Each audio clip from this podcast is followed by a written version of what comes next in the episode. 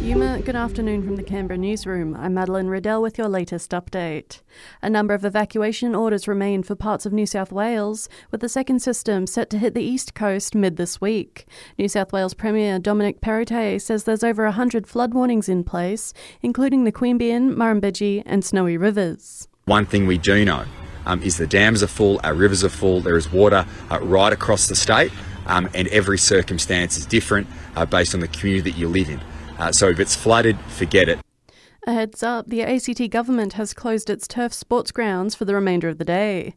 It says the decision was made following heavy rainfall over the weekend.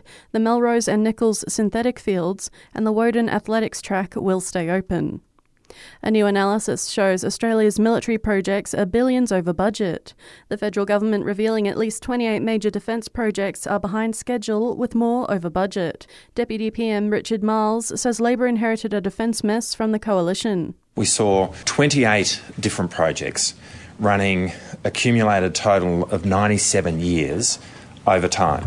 When it came to the active management of defence procurement, they were one of the worst governments. Brittany Higgins will not appear as a witness in court today as part of the trial of her alleged rapist.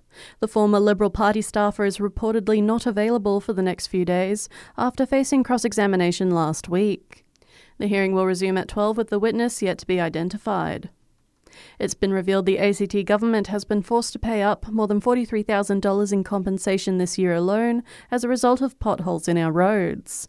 While the wet weather is largely to blame, Shadow City Services Minister Nicole Lawder says poor planning over a number of years is also at fault. There are so many potholes at the moment that it's hard for the government to keep up, and that comes back to their lack of proper maintenance over a number of years.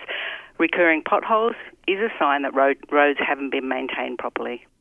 We're being urged to rethink our commute through the city as preparation for stage two of the light rail gets underway today.